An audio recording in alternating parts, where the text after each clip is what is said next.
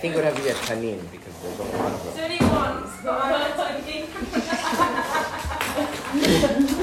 They're online. He represents These recordings are not edited. These oh, recordings are not edited? You're not editing these recordings? Not me. No, I'm not. editing. Okay. Well then, Sitting through it the first time. I guess I should think carefully before I speak now. Or not. All right. So, what have we learned? Or more importantly, what do we remember learning? We talked about the heart and the brain, soul, and their function. Heart and the mind. The heart and the mind. And what did we what did we learn about a Beinoni? Emotional person. What? Emotional person. A Baini has emotions. That's true. That, that that came up in the discussion.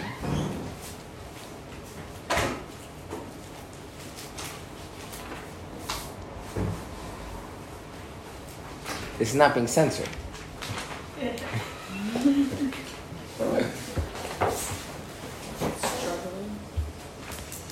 Okay, we're going to start the chapter again at the beginning.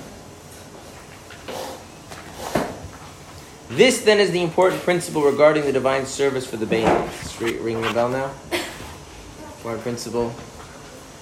The essential thing is to govern and rule. Remember the discussion about governance and rule of the nature. We spoke about the nature of the heart. You remember what the nature of the heart is? What is the nature of our emotions? What?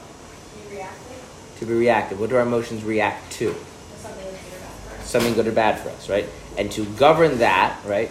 So that that's not dictating the emotion. Rather, that our emotions are subordinate to the mind, specifically to our awareness of Hashem, which com- which is comes from the divine soul of the mind. Okay, wow. We summarized what was it, four classes in a minute and a half? Fascinating. Okay. That is to say. What does it mean that is to say? What does that mean? What is this sentence going to be doing relative to the previous sentence? Contradicting it. No. Is there a point to restating something? Clarifying. Clarifying, right. It is going to be clarifying. We'll be adding more information to make the previous idea clearer. To rule the heart by means of meditation in the mind on the greatness of the Ein Sof, blessed is he. Whereby his understanding will create a spirit of knowledge and fear of the Lord in his mind to make him turn away from the evil condemned by the Torah or the rabbis, for even a rabbinic, even from a minor rabbinic prohibition, heaven forbid, and the love of God in his heart, and the right part, with a fervent desire to cleave to him through the fulfillment of the precepts of the Torah and of the rabbis, and to the study of the Torah, which is equivalent to them all.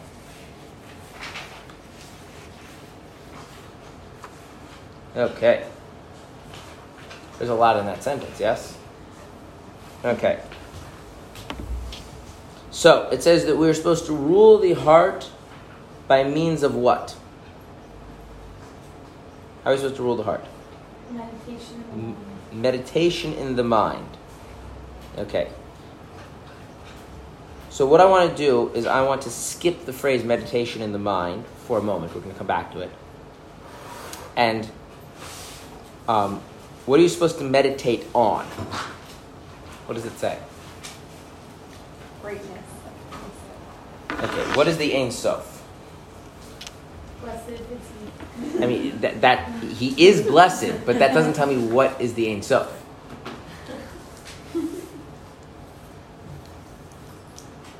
Aren't you very happy our translators translated the term Ein Sof? Okay. Ein Sof means without end, or if you want to speak fancy English, it means infinite. Okay? And it is the Kabbalistic um, wording for God. Okay? So, for our purposes today, Ein Sof just means God. Good. Blessed be He. All right. Now, what are you supposed to meditate on? The greatness of God. The greatness of God. All right. What is greatness What does it mean, the greatness of God? We're not supposed to meditate on God. We're not supposed to meditate on um, how beautiful God is. We're supposed to meditate on His greatness. What is greatness, and what does it mean that God has some? Before we start meditating on it. Anyone want to take a stab at that?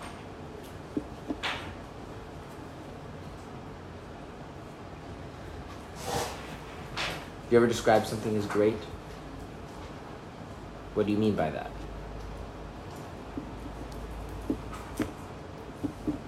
It evokes awe. It evokes awe.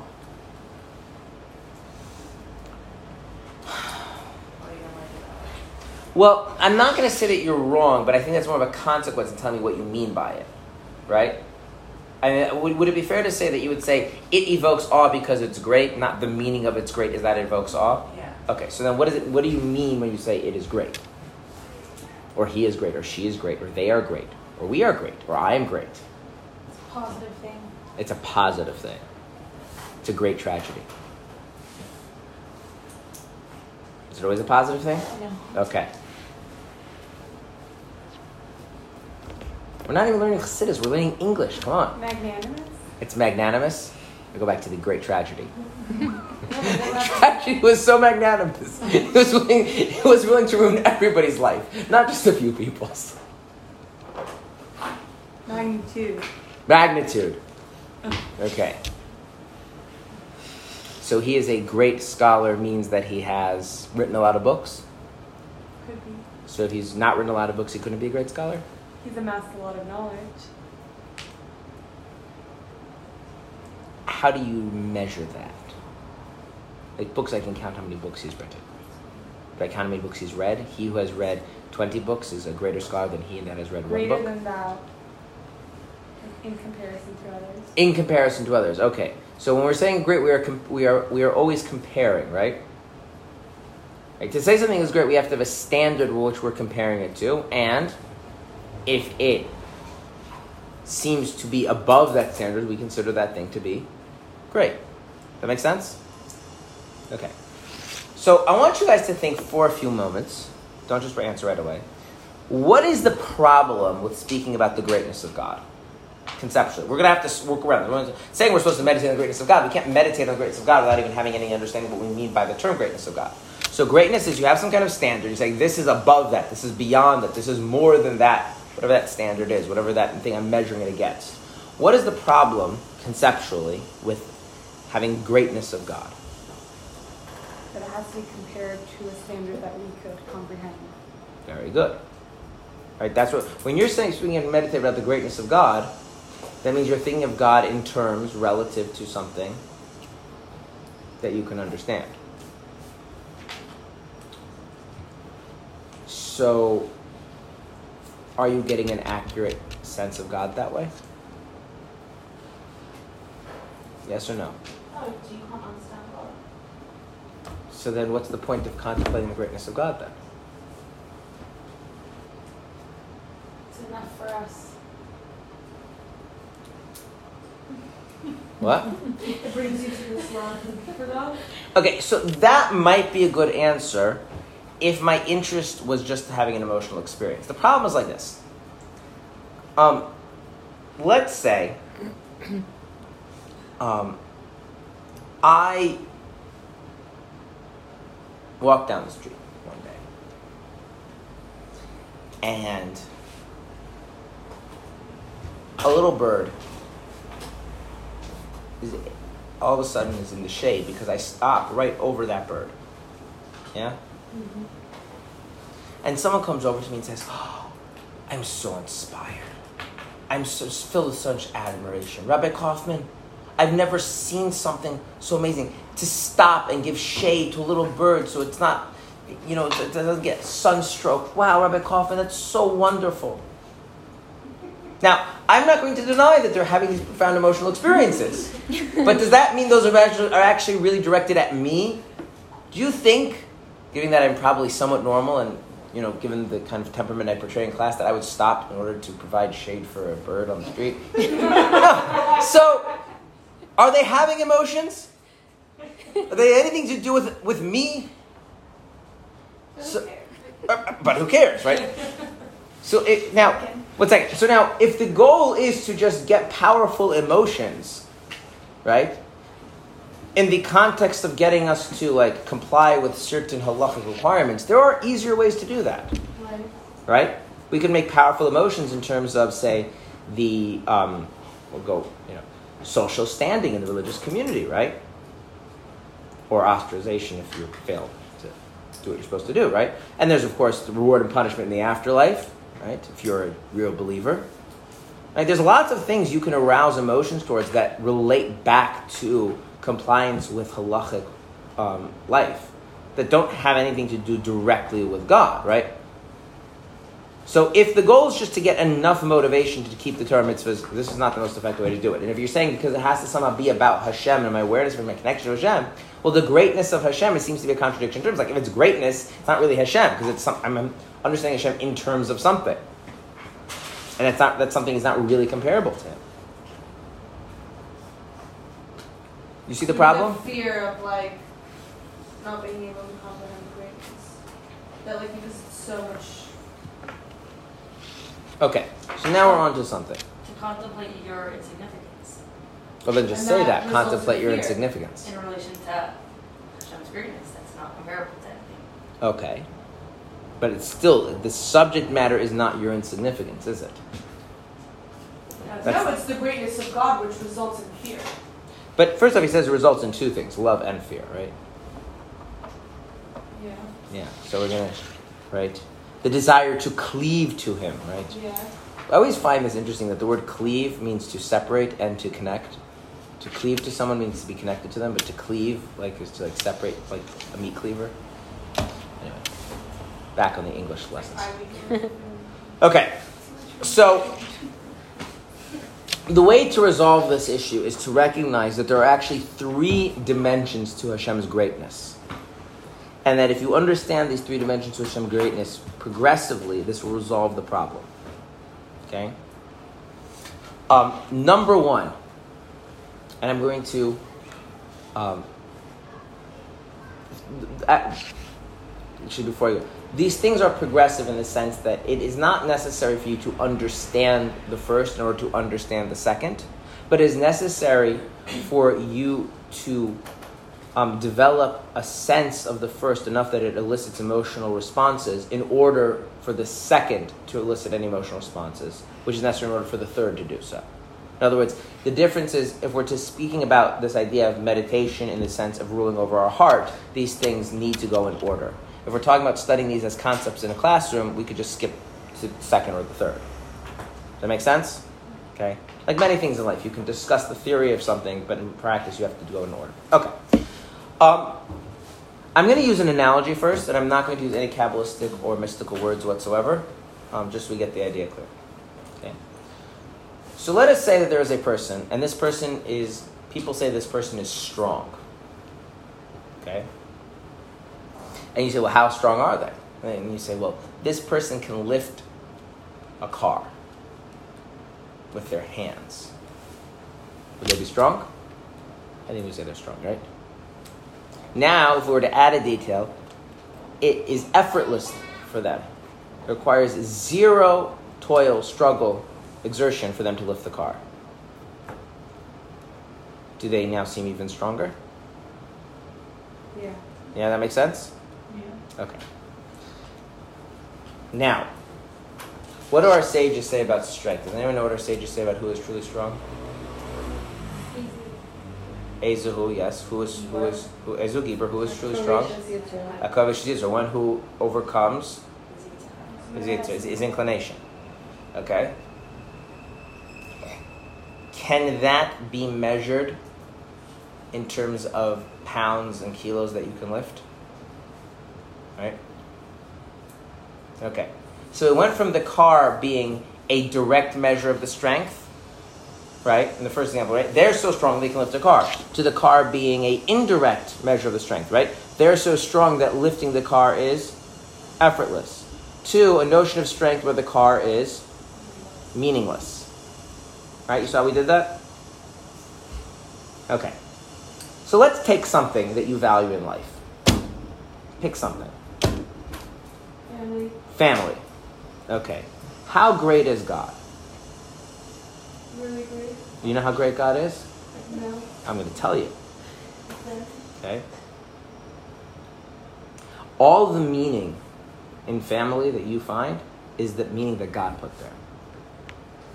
Now, right now, just for argument's sake, believe me. If that's true, how great would that make God? Very great, but I think he's a little more than that. That's fine, but but that would make God as great as Family. family, right? Now, how much value did God put into family versus how much value could God put into things? What's the relative comparison there? Money. No. No, I'm asking you this, right? Like, go back to the strength, okay? There's someone who can lift the car, and there's someone for lifting the car is effortless, meaning something's effortless is relatively used none of their strength, right? I mean, so if we were to say that all that how how great is God? All the value that you find in family is that what God put into it. Okay, that makes God really great, right? But now if we go a little bit further and say the value that God put into family actually doesn't even begin to exhaust the value that God could put into things. Right?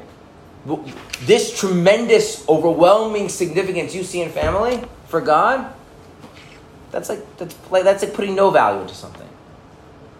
Like the person who lifts the car, it's like effortless, doesn't it? So now, how great is God?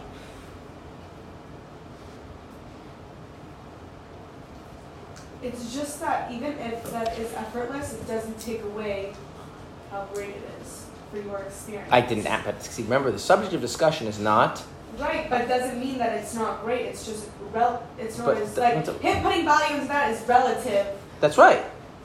Cause I'm not. I, I, I, So- is there any point in this discussion where we're talking about whether or not your family or family in general is important? No, No, that wasn't what we're talking about, right? My God, here. We're talking about God. We're saying you see family is important, and we're going to go over like that it is. That value, that significance, right? What we're just saying is that that value significance is the value significance that Hashem has imbued into it. Okay, and of how much value significance He's put into family, as great as it is, in comparison to what He, the value or significance He has at His disposal that He could invest in something, that is relatively inconsequential. Okay? It doesn't mean it, it go back to the car, right? Clearly the person is using strength because the car is getting lifted, right? But relative to what they could lift, relative to the value Hashem could place into something. So if I'm thinking of Hashem, wow, he's the source of value, but he's the, like he's not the source of value in the limited sense I see in family. Okay, so now Hashem has become to my mind even greater, right? Right. Okay. Again, at any point here, are we trying to devalue family? Is that what we're saying here? Or, No. Okay, good. In fact, if you if you if you devalue family, then the whole thing doesn't start, right? Because that's your point of reference. Right. This is key. If you have no values prior to contemplating God and you try to contemplate His greatness, will it work? No. No. You have to see something as w- worthwhile But or that significant. alone takes that fear and love because it's so like not insignificant to God, but it is just because like like as great as it to you, it's like nothing to Hashem. So like in a way that just makes the fear and love thing even more the bigger idea because you fear him because he's so much more than you could ever experience Mm-hmm. as a human and like this love that you even have a little bit part of it to experience Well, I want to. I want to. I, I hear what you're saying. I want to set the discussion of the love and fear later, because I want to really flesh out what this greatness of Hashem is, what the contemplation is. Some of the, what you're saying in, in, is, is is pretty accurate to what he's saying. Some of it's less accurate to the idea that he's saying.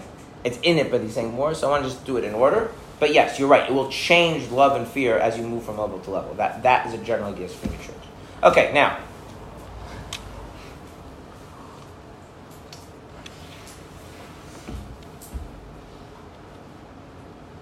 Is it even really appropriate to try to define Hashem in terms of the value you can place in other things? No. So now notice how we move, right? So first off, I start by seeing, wow, Hashem, like all of this goodness I see in, again, using example of family, that's really what? That's the goodness and value that he places in there. There is what as much goodness and value there is in that, that's that's that's infinitesimal expression of the value and goodness he can place in something. And then if I go even thir- go a step even further, and I reflect on the fact that even thinking of in terms of that is kind of objectifying him. Now, as I move to that third stage, I have a sense of Hashem's greatness that's very hard to articulate into words at that point, right? You also don't really have a sense of it. I do have a sense of it. And this is what's very important. That's why I say it goes in order. Because it's not about defining things and concepts, it's about having a sense of something. If you feel that, that if, if, you, if you can feel that, that, that, that, um, that this really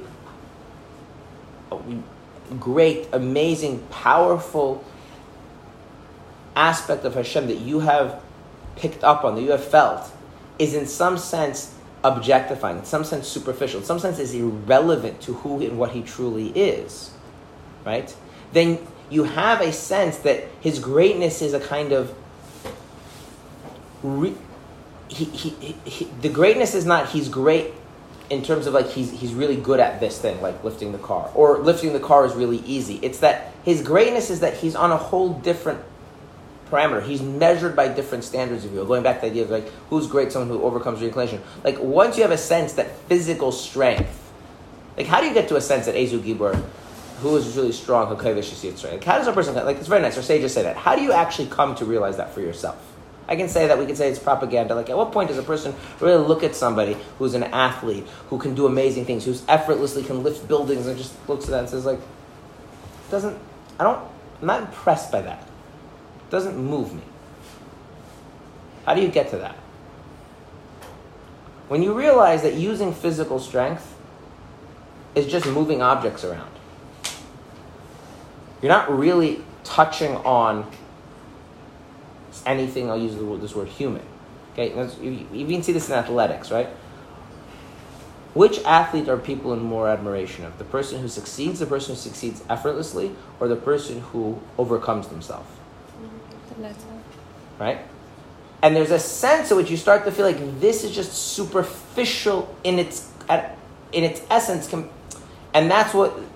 And as you start to sense that superficiality, you become open. You have sense that there's a deeper level, and even if you have a hard time articulating that deeper level, you become aware of it. And so there's one thing to contemplate that all of the good and value I see in my life is God given. It's another thing to contemplate that that is an infinitesimal glimmer of God's goodness. And then there's another thing to start to have a sense that thinking of Hashem even as this kind of source of goodness is a kind of superficialness. And as you start to realize that, that makes you have a sense of this that Hashem is great in the sense of being beyond in a whole different set of parameters, a whole different frame of reference. And because you have a godly soul, you have the capacity to sense that. And no, you will not be able to articulate that into words. You will be able to gesture at it. You'll be able to feel emotions towards it, but you will not be able to define it, other than to say that in the, in the presence of Hashem, in, in, in dealing with Hashem, all other things lose their significance. But it, it, it, doesn't, it doesn't work as a concept. That's why I said it has to go in order. If you try to skip to that and just philosophize on that, it doesn't work. You end up with just like God is beyond everything. Okay, so it doesn't mean anything. Okay. It has to go in that order. So what is the first step to what is the first step? The first step is a reframing of the experience I have of this world. Okay? All the good in the world, all the value in the world, all the meaning in the world, all the morality in the world, all of the positivity, all of the beauty. Where is all of that? Or more, where does it come from? More actually, what is all of that? All of that stuff that makes life worth living at its core. What is, what, what is that?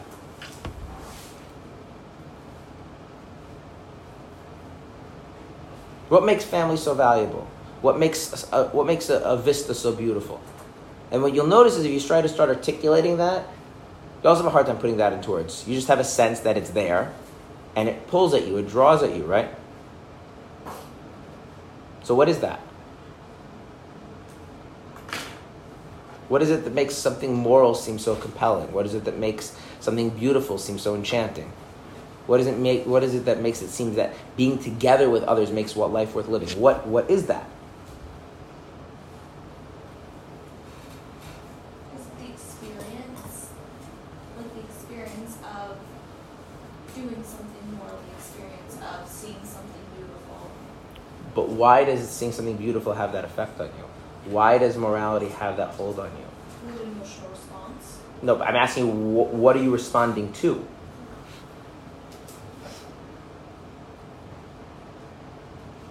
Do you know what you're responding to? God.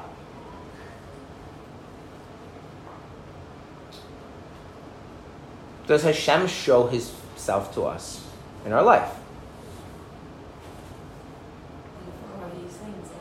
He does. Now, we have a tiny problem is that we often don't recognize that it's Hashem. Hashem. We start attributing it to the thing that we are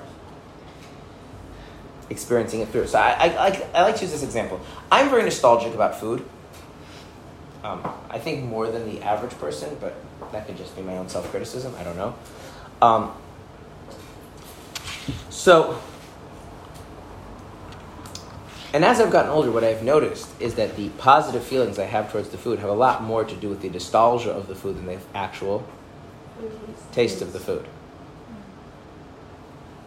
In other words, that the food, right, tastes and textures have become a conduit to give me a kind of a sense of how things were nice and pleasant and, you know, my, my naive sense of what my childhood was or things like that, right? And so what ends up happening is that those emotions get transferred to the food, but it's not really the food, right? The food is just the means to which it's coming to me. That makes sense? Okay. So I walk outside. It's a beautiful sunny day. And it just feels good to be alive. And I say, you know what? Sunny days just make it feel like it's good to be alive. But that's actually not true. What actually makes it, what actually is giving me that sense that it's good to be alive? Is Hashem. I don't mean, and I want to be very, very clear, this is, this, is, this is where we have to get a little bit subtle. I don't mean to say that Hashem is making me feel like it's good to be alive. What I mean to say is that Hashem is giving me a little bit of a sense of Him. And when I experience that sense of Him, the effect it has on me is that it feels good to be alive. Now, what is the medium through which He's giving me that sense of Him? The sunny day. And because I'm not so sophisticated, I start attributing my feelings to To the sun. and the and, and the greenery and things like that, right? Rather than realizing, right, it's like the person who think really thinks that that that particular food, right, is really that emotionally meaningful to them. It's not the food; it's that the food is conveying some other kind of sense, like say the nostalgia. That makes sense. So there's this whole thing to start to realize, right, that Hashem is great. He's really great, right? Because whatever ha- whatever we experience positively is actually Hashem kind of peeking through the cracks. Okay? But now the trick is to remember we intuitively attribute that positive thing to the medium through which Hashem is coming to us rather than it being actually Hashem. Okay, so you remember Avram Avinu? I mean, not remember him personally, but you remember hearing about him, mm-hmm. right? Kind of this, you know, him and Sarah, the stars of the Parsha, right? Okay, so Avram Avinu discovers Hashem. And there are many ways of understanding how he discovers Hashem. But one thing that he discovers is that Hashem is one, right? There's one Hashem, there's one God. What's so novel about realizing that there's one God? Like, why is that hard? Like, let, us give the pagan and the and and and and, and the, the, the idolater and the polytheist a little more credit. That one God could do so much great. Well, why not? But He's you don't really- need a specific God for certain things. But can wha- just but- do all the jobs. but why would I think that? Well, being able to separate the value that you see in the world as not being its own existence. Yeah, rather, we believe like, many gods. Yeah, I was just what, what, what why? I'm saying that it's that it's that it is God. No, no, but the, the, the pagans had an easy time. That pagans had an easy time with this fact, fact that like what you're experiencing in the world is like you know more than just the tangible thing. Like that, they were very good with that. In that sense, they were more profound than your average modern person.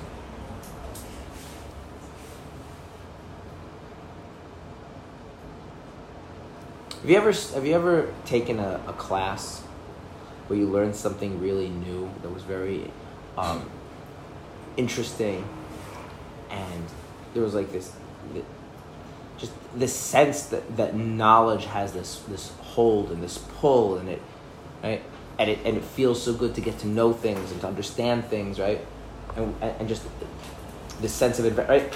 You've had that experience in a class, not a class, okay. Um, have you ever had this sense of just um, like it's a beautiful day and things are wonderful and just just taking in the serenity of that? Yeah. Do those feel the same? Other than the general thing, I like the experience, but do they actually like qualitatively feel the same? Have you ever listened to a piece of music that makes you want to cry? Yeah.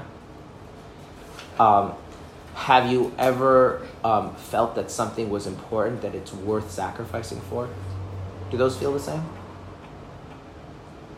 So if we get at this kind of like the things that are really like pull at us, that really drive us, that really make us feel alive and and, and, and, and wonderful, do they all feel the same?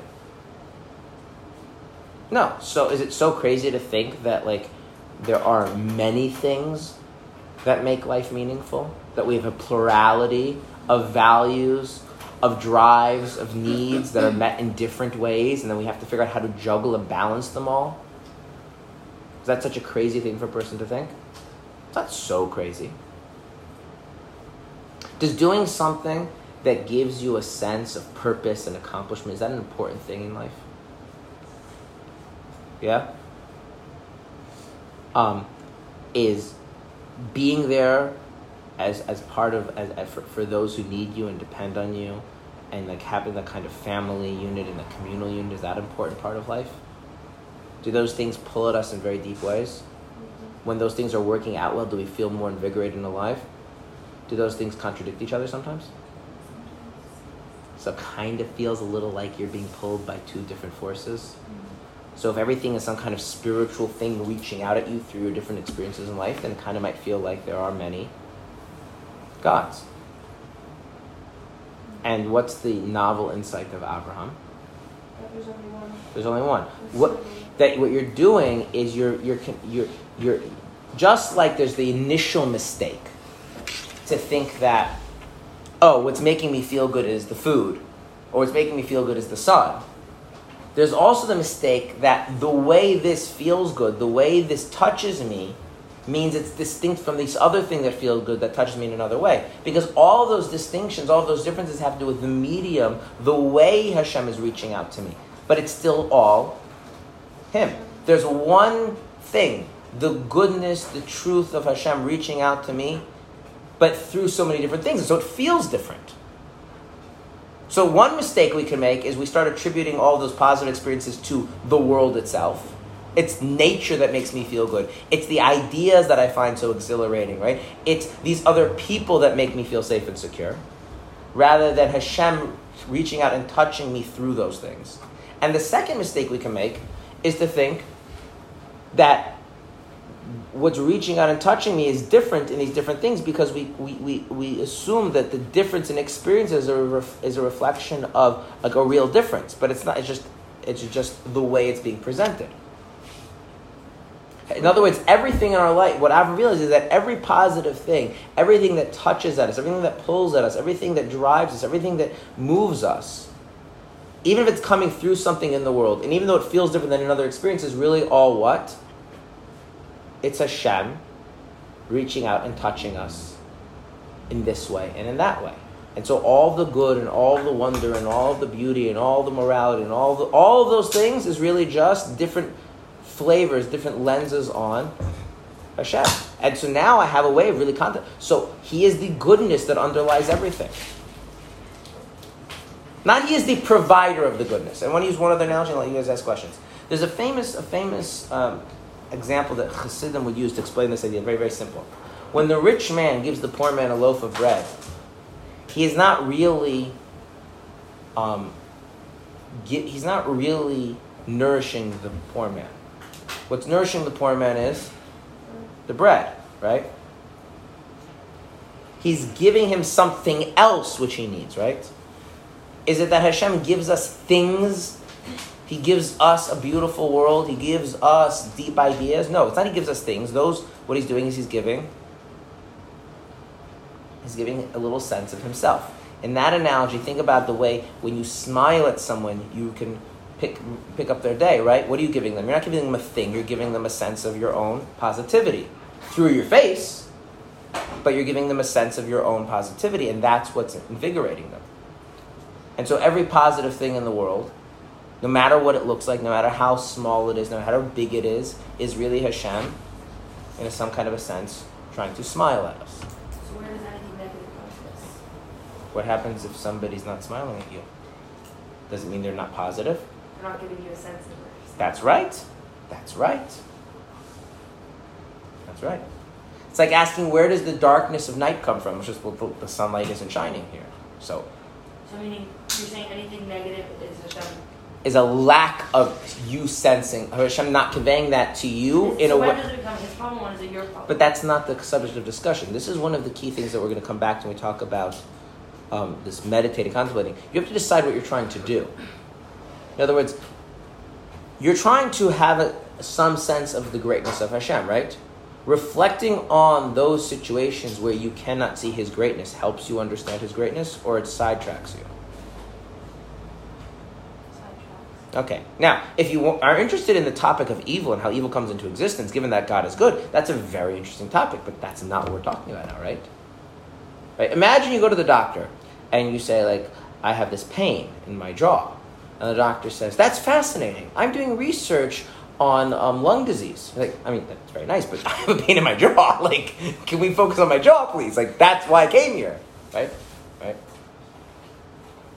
Our coming, we're trying to uh, deal with this issue of the greatness of Hashem. Now, if you if you asking that as just a question in that context, which is okay, well, I mean, there's these things that don't seem positive; they seem dark and empty and void and repulsive, and like, so wh- how do I understand that? And just I have to be able to frame that in such a way that makes this notion of the greatness of God coherent. We do that. We say, okay, not everything is Hashem showing Himself to you. Sometimes there's a lack of Hashem showing Himself to you, or conversely, Hashem showing Himself to a way that you are incapable of appreciating. For instance, um, when I'm sitting and learning Chassidus with my older son, if my two-year-old is there, he cannot gain from the language. He can definitely gain from my from my body language, right? From from my facial expressions, but but from the actual language and the content, he's just not at the ability to, to appreciate that, right? And so if I were to insist on him just focusing on that, he would feel very empty and void. Okay. So either he's not showing himself at all, he's not showing the way that we can relate to him, maybe someone else could. But it doesn't take away from this notion. Okay? So that's that first step that Hashem is great. How great is he? He's as great as the world is. That's basically it. He's as great as the world is. However great the world is, that's how great he is. And but and now but what's key here is that you have to find the world to great. You have to find the world to be a valuable thing, right?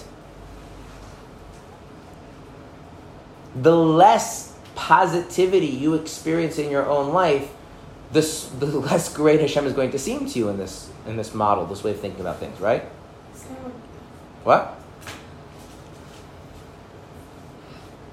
Does it make sense? Okay.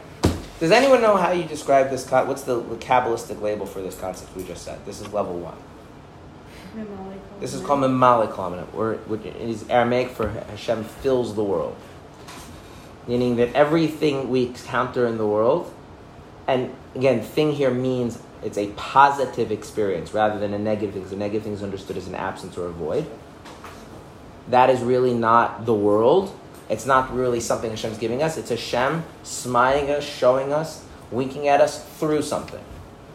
And so we have to have that sensitivity to appreciate A, that it's not the thing, it's Hashem, and B, it's the same Hashem in some other thing. Now, just let's just stop here. Let's say you stop there. How would you walk around life if you if you contemplated this to the point that it really meant something to you? Would you walk around ever feeling alone? No. No. Right. That's already going to change a lot about how we experience life, right? You also take things more seriously. Yeah.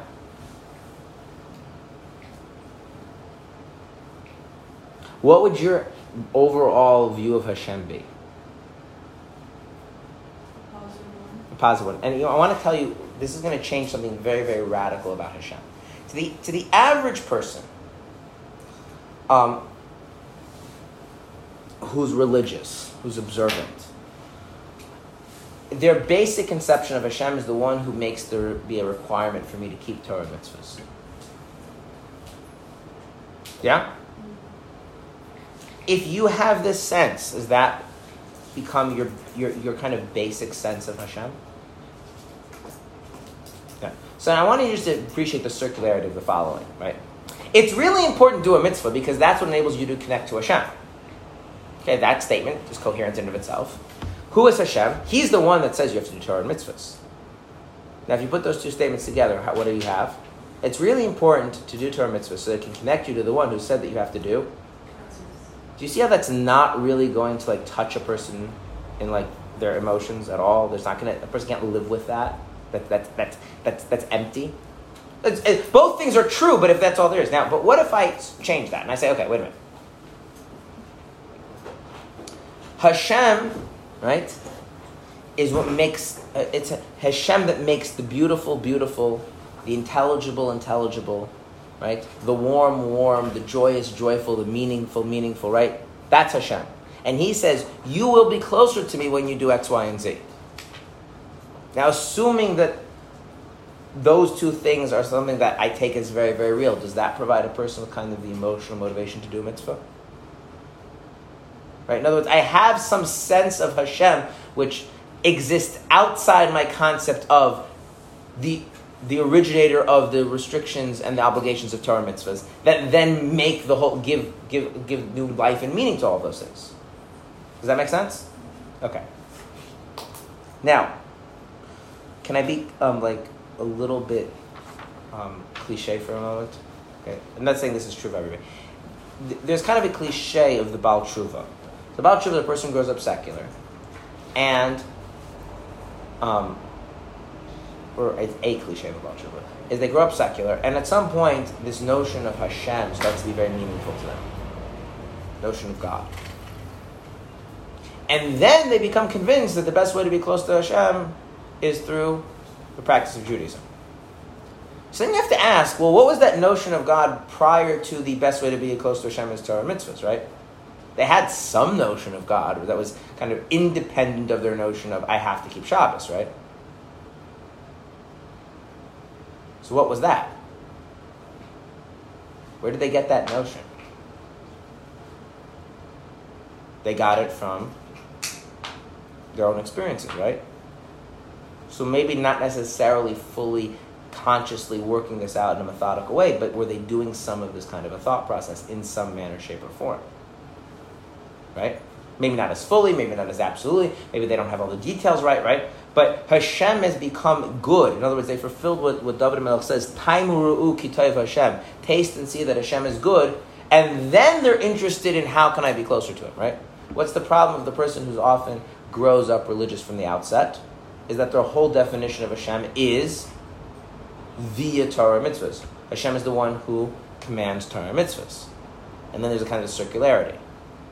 So you see how the Alter is reintroducing that kind of dynamic into the just like, like you don't have to like grow up not religious for this. You just have to actually make that a thing. So if you just study more Torah and do more mitzvahs, is that going to solve this problem of not having a sense of Hashem? No. Okay? But now this is all which level of the three? This is all the first level. Okay? Alright. Level two. Do you have to wait to mastering to master level one before you move to level two?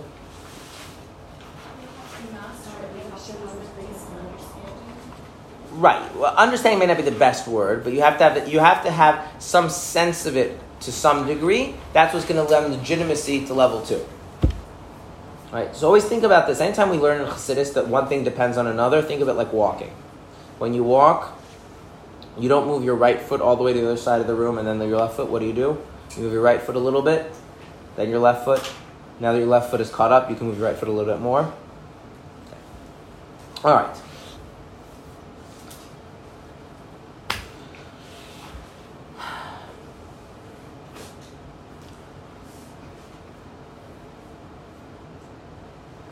How much value, meaning, goodness is in the world versus how much does Hashem have available? So now the intuitive response is to say, well, there's a limited amount in the world and Hashem is infinite, so you know, finite relative to infinite is, is effectively nothing. It's like simple calculation. Make sense? Okay. Everything of that is true. The problem with that is it's it's too dogmatic. Why are you so? What make? Because remember, the issue is to have a sense of it, right? What makes you so confident that Hashem has has it's infinite? Just because it's it's. I mean, look. To be honest, like we have a subjective notion of infinity. Have you ever anyone here ever stood uh, on on the beach in front of the ocean? Right, and if you gaze out to the horizon, it seems like it goes on forever. Does it actually go on forever? No. Okay. So, like the fact that it seems beyond my ability to fathom its limit is not really saying that it is genuinely infinite, right? If you take one drop of water out of the ocean, um, does that really matter? Yes. So it depends. In isolation, no. But cumulatively, if you do it enough times over, yes, right? Because it's not really insignificant. Right? It has some, right? So, like, okay, it's whatever the goodness and wonder and beauty that's in the world is really Hashem, and okay, and He's infinitely more. Like, what makes me so confident it's infinitely more? Where does that come from? How do I, how do I get a sense of that? Not just assert it and tell myself that that's the truth. You hear the difficulty? Okay.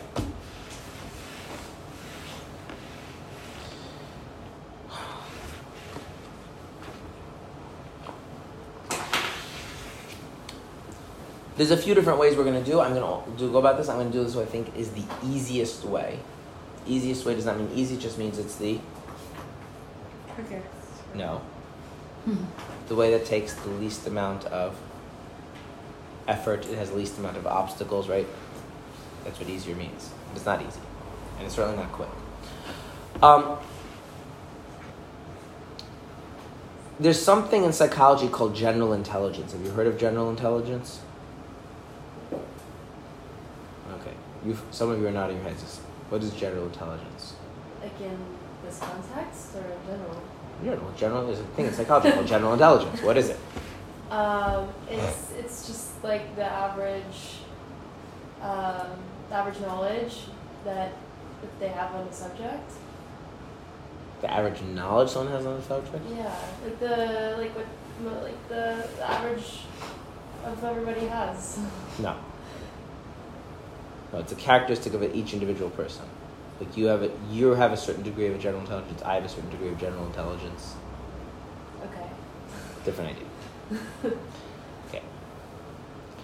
So, we're there's a lot of different things that we can do as people. For instance, we can um, lift things. Right. We can also um, we can also sing. Is there really much correlation between one's ability to sing and one's ability to lift things? The stronger you are, the better you sing. The better you sing, the stronger you lift. Or invert. No, it doesn't really work like that, right? Which leads us to think, you know, they're probably just two independent things, right? Um,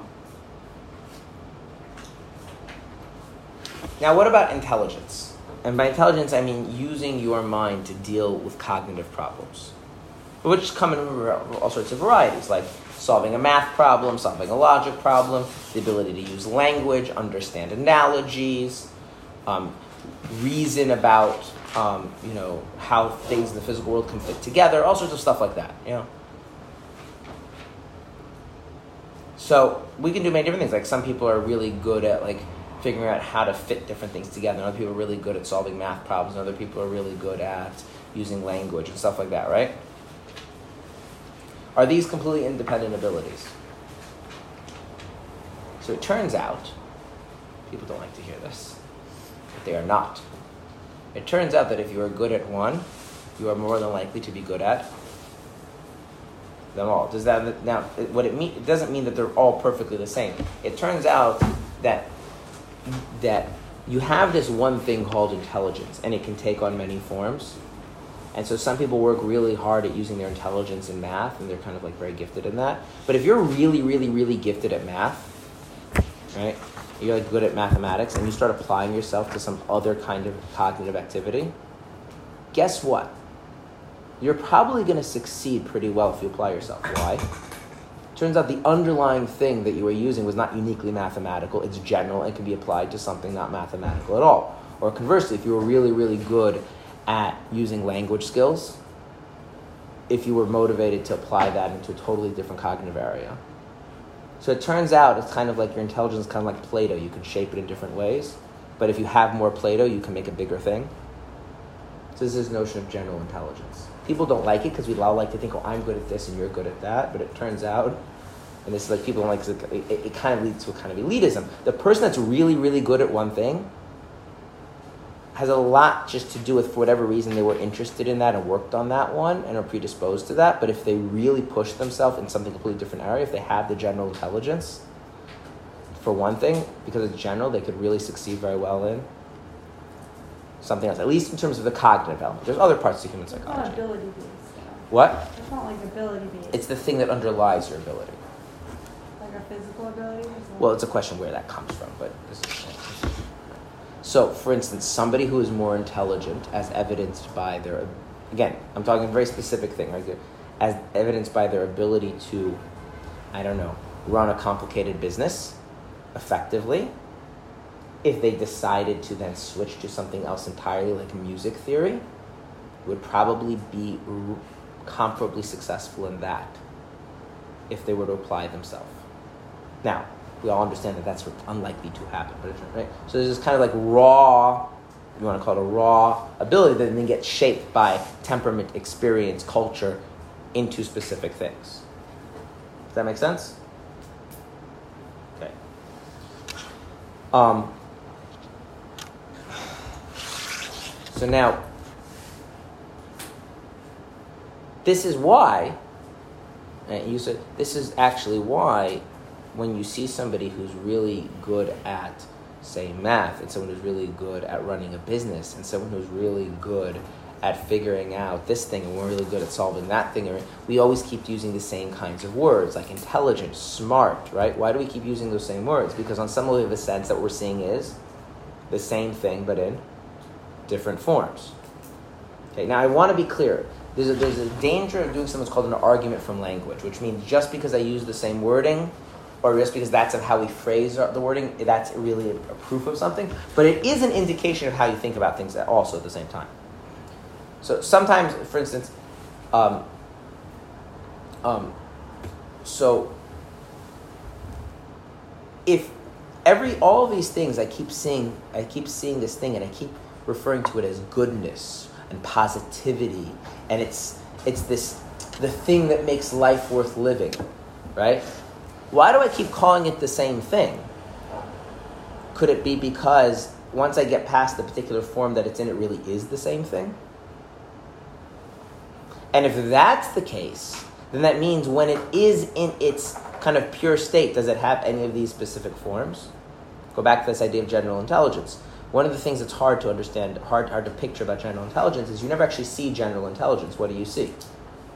You see specific uses of intelligence. You see mathematical reasoning, spatial reasoning, problem solving, language ability, right? You don't actually ever see the intelligence itself come out. It always comes out in a limited form. Emphasis on what word here? Limited form, because if it comes out in a form, that form has limits. So I have a sense of all this goodness is the same, really just the same goodness. But then that means these differences are just the limited forms that comes out. That means that the goodness itself has to be. Yeah, it's not limited by any of these forms. These forms don't really capture it at all. Right? So, in other words, what, what the way this works, not just by positing infinity, like, like it's think like what I'm experiencing is limited because it takes on a particular form. So, but if it's taking on a form, what does it look like? What is it like without that form? What does it look like without that limitation, without that presentation? And again, if you want an analogy, you can think about you can think about intelligence. Like the more you like try and like think about, well, what is this thing called my intelligence? If I get past like its specific applications, you know, mathematical reasoning, language use, etc. It starts to feel like there's this like deep well of something that I'm tapping into that I don't really know what it really is or its full extent. And that the more you draw on it, the more you can just keep going. And if, if using that as an, um, as an analogy, you start and think about the goodness in the world the same way, you start to have a sense that the real goodness of Hashem goes far beyond any of the forms that we can see. And so none of these forms ever really capture it, and so it's, it transcends that. It's beyond that. And in that sense, you move from feeling like you have this very deep, intimate sense of Hashem to feeling like Hashem is very beyond and very wondrous and, and, and, and very hard to, to fathom because you start to realize that you keep every, every encounter you have with him is him presenting himself in a small, limited form, in a specific way, in a specific medium. And so reflecting on that contrast gives you a whole different sense of Hashem's greatness. Now, do you understand? Like, you can't legitimately do that if you don't have any sense of Hashem, like in your actual experience first.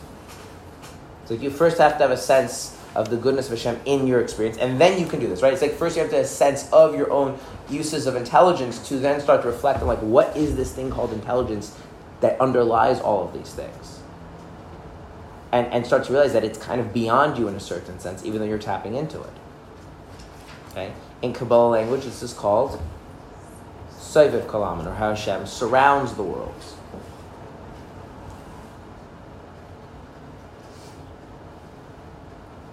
Okay, I'm going to give you one other example because I think this example. Um, someone give me more water quickly. This example is the um, is probably the most useful for understanding. I think the transition into discussing love and fear, which we're not going to do today.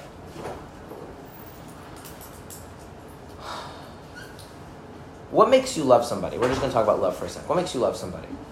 If love means the desire to be close to somebody, what makes you love them? Usually, realistically, it has some benefit to you. What? So usually, it has some benefit to you. Um, I- yeah, I don't like that formulation. I'm going to tell you why. I think it puts two things which are only similar superficially too close together, which is um, food has a benefit to me, right? I'll die or, I won't fun- or, or on a lower level, I won't be functional without food, right? But if you were to tell me that I have the option of like not having to eat, you could like give me a pill and I wouldn't have to eat in order to survive I wouldn't have to eat in order to function, I would probably take the pill. Like, I'm perfectly fine making eating like a non non necessity. Okay, I'm not saying every. Uh, I still might enjoy eating from time to time, but it would be like nice that if I, you know, if I'm traveling, I don't have to worry about food, or if you know, like I have a busy day, I don't have to worry about grabbing something to eat. Like, why not? Same thing with sleep. Same with a lot of things, right? If you were to tell me though about people I love, that I would just like you can I give a pill, and then I wouldn't like whatever they provide for me, I wouldn't need anymore. I, I wouldn't take that. You see what I'm saying? Like, so does it do something for me? Yes, but like I think it's important to differentiate these types of things. Okay. Um, so, barring for a moment our children and our parents and our siblings, we're not going to talk about those people. What makes us love other people? You feel passionate towards them. Well, isn't that just love? Like, what makes me want to be close to somebody? The desire for connection. Just Appreciate it. one second. But I'm asking you, you is what you're, is what you're saying, I have a desire for connection. I need somebody to fill that, that need, and so I just look for anybody? No. Okay, so then what makes Not me want to. Connects. So, so, so I'm asking you, why would I want to be close to this person, whatever, whoever this person is? I, I appreciate them. I value them. They, they touch me in some right. There's, there's just something that I know about them, right, that resonates positively with me in some manner. There's a lot of variations to this, and therefore I feel as a result of that that I would be lacking or missing if I'm distant from them. I would be more whole and complete if I were close to them, right? Okay. So I have to have some sense of them. Okay. Now, obviously, if the sense I have of them is something that is false, then I don't really love them, right? And we can go one step further. If the sense I have of them has nothing to do with them, even if it's technically accurate, I also don't love them. Okay? So if like they're wealthy and I want to be around them because then I have wealthy friends, like that, we all understand that doesn't mean I love them, right? So let's actually stop here and ask ourselves, what point can we say I actually love the person? Do you really have a sense of who they are? when I really have a sense of who they are. So, like, as, as a practical level, I like to use the following thing, okay? Let's say I love somebody because, like, they have a certain quality. Let's say they're funny. Use that as an example, right? Let's say they're funny. And their humor really touches, really moves me, and therefore I want to be around them. Does that mean I love them? Love. So I'm gonna I'm gonna add two qualifications, which I think are dependent one on the other, that make it that I actually do love them. Number one, if they see the humor as a significant part of themselves. Number one. In other words, and I see the humor as a window into who they are. In other words, what I see is not, oh, they have humor, I like humor, but the humor touches me and that makes me interested in them holistically. Right? Words, so they see the humor as part of themselves. Because if they don't see the humor as part of themselves on any level, it's going to be hard for the win- humor to be a window into them. And if I see the humor as something that gives me a sense of them more holistically and the goodness and value of them as a person, right? Then even though it's through the humor and it's limited to the humor and it depends on the humor, it's still that I love them. Okay? Now, in the abstract, that I think is an easy thing to understand. In life, that's a little bit blurry. But good? Okay. So we'll do a little, uh, you know, rabbis are supposed to talk about marriage. So when you love your spouse, why are you going to love your spouse? Because they have qualities like that, right? Whatever those qualities are, right?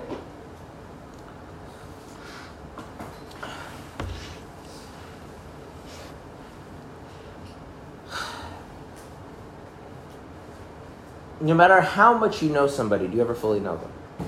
Why not? Humans are complex. I want to say something You're not bad. Because whatever you're knowing is a limited, specific way they're presenting themselves, right? So if I'm saying, wow, I can sense the goodness of this person, the goodness of my spouse through their kindness, through their humor, through their patience, right? All these wonderful things, yeah? Okay. But I'm not, so, so I'm, I'm loving them, right? I'm I, right? Because these things are giving me a sense of their goodness. But how, but my sense of their goodness is what? It's limited because it's just way coming through those things. But what, are, what is that? What is the truth of their underlying goodness? Is it limited to any of those manifestations or expressions? Could it take on other forms of manifestations that I'm completely oblivious to, that I'm not aware of? So now here's an interesting question, and this is a question where a lot of relationships, marriages, friendships die. Do you actually have love the person on that second level? In which case, you have an excitement for what you don't know about them? What other ways their goodness could come out that you've never experienced? Or are you satisfied because of all the goodness you already are are aware of, all the, uh, how deeply you already know them? In other words, there's this trade off here. It's both, I think. It is both, but there's an important trade-off. On that first level, what you kind of have a you have a sense of them and a closeness to them, and you desire them. But there's also kind of a safety, comfort zone, right? In the second thing, right, there's maybe there's there's more of a mystery, there's more excitement, and there's also more of a risk because what other ways could they express themselves and reveal themselves? And maybe those ways don't fit so perfectly with your conception of them or with how you function. But if you really love them, that wouldn't change that. Very good. So that's that second level. If you're love, so what I say, I want say is, is that really loving has two levels. There's really loving them because through all these qualities that I do appreciate, I have a sense of them, a sense of their goodness, and then there's realizing that my sense of their goodness is just a limited facet of them, and that their the, the, the goodness of their being is far deeper and richer than any one manifestation can ever show.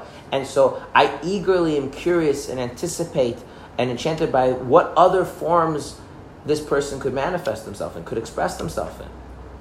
And that kind of a love is a very different kind of a love.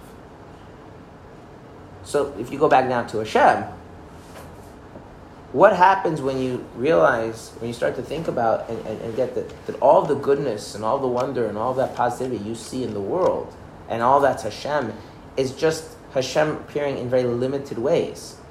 But the truth of his being doesn't have to come in any of these limited ways, it could come in other ways. Does that excite you? Does that make you um, nervous? Right? It's a, whole, it's a whole different set of kinds of emotional experiences. You see what I'm saying? Like, right?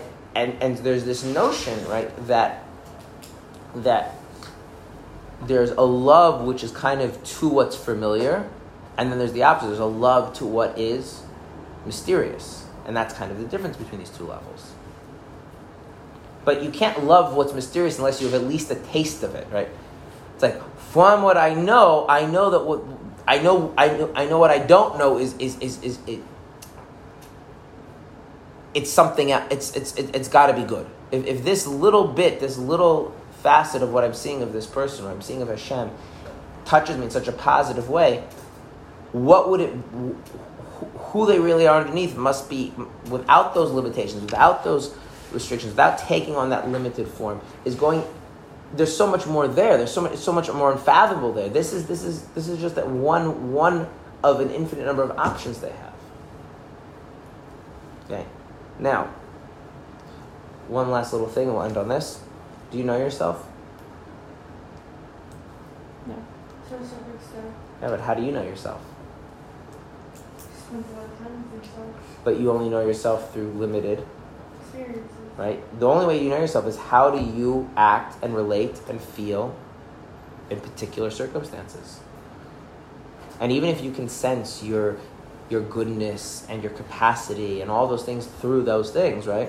You're still only having.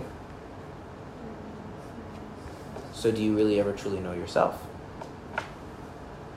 So maybe you should also be enchanted and curious about who you really are, right? It's the same thing, right? So again, you and Hashem, you and other. Right? You seeing like that that move between level two and level level one and level 2 mm-hmm. Okay, but just to come around saying you don't really know yourself is like a meaningless thing. What do you mean I don't know myself? I know myself very well. I'm you know I'm so many so many years old. I've experienced a lot of myself. I know myself pretty well. It's not false. Okay, all right. Tomorrow, Bez Hashem, we'll move on to level three. Okay, and then we'll backtrack and talk about what it means to meditate on all of this rather than just like talk about it. Thank you.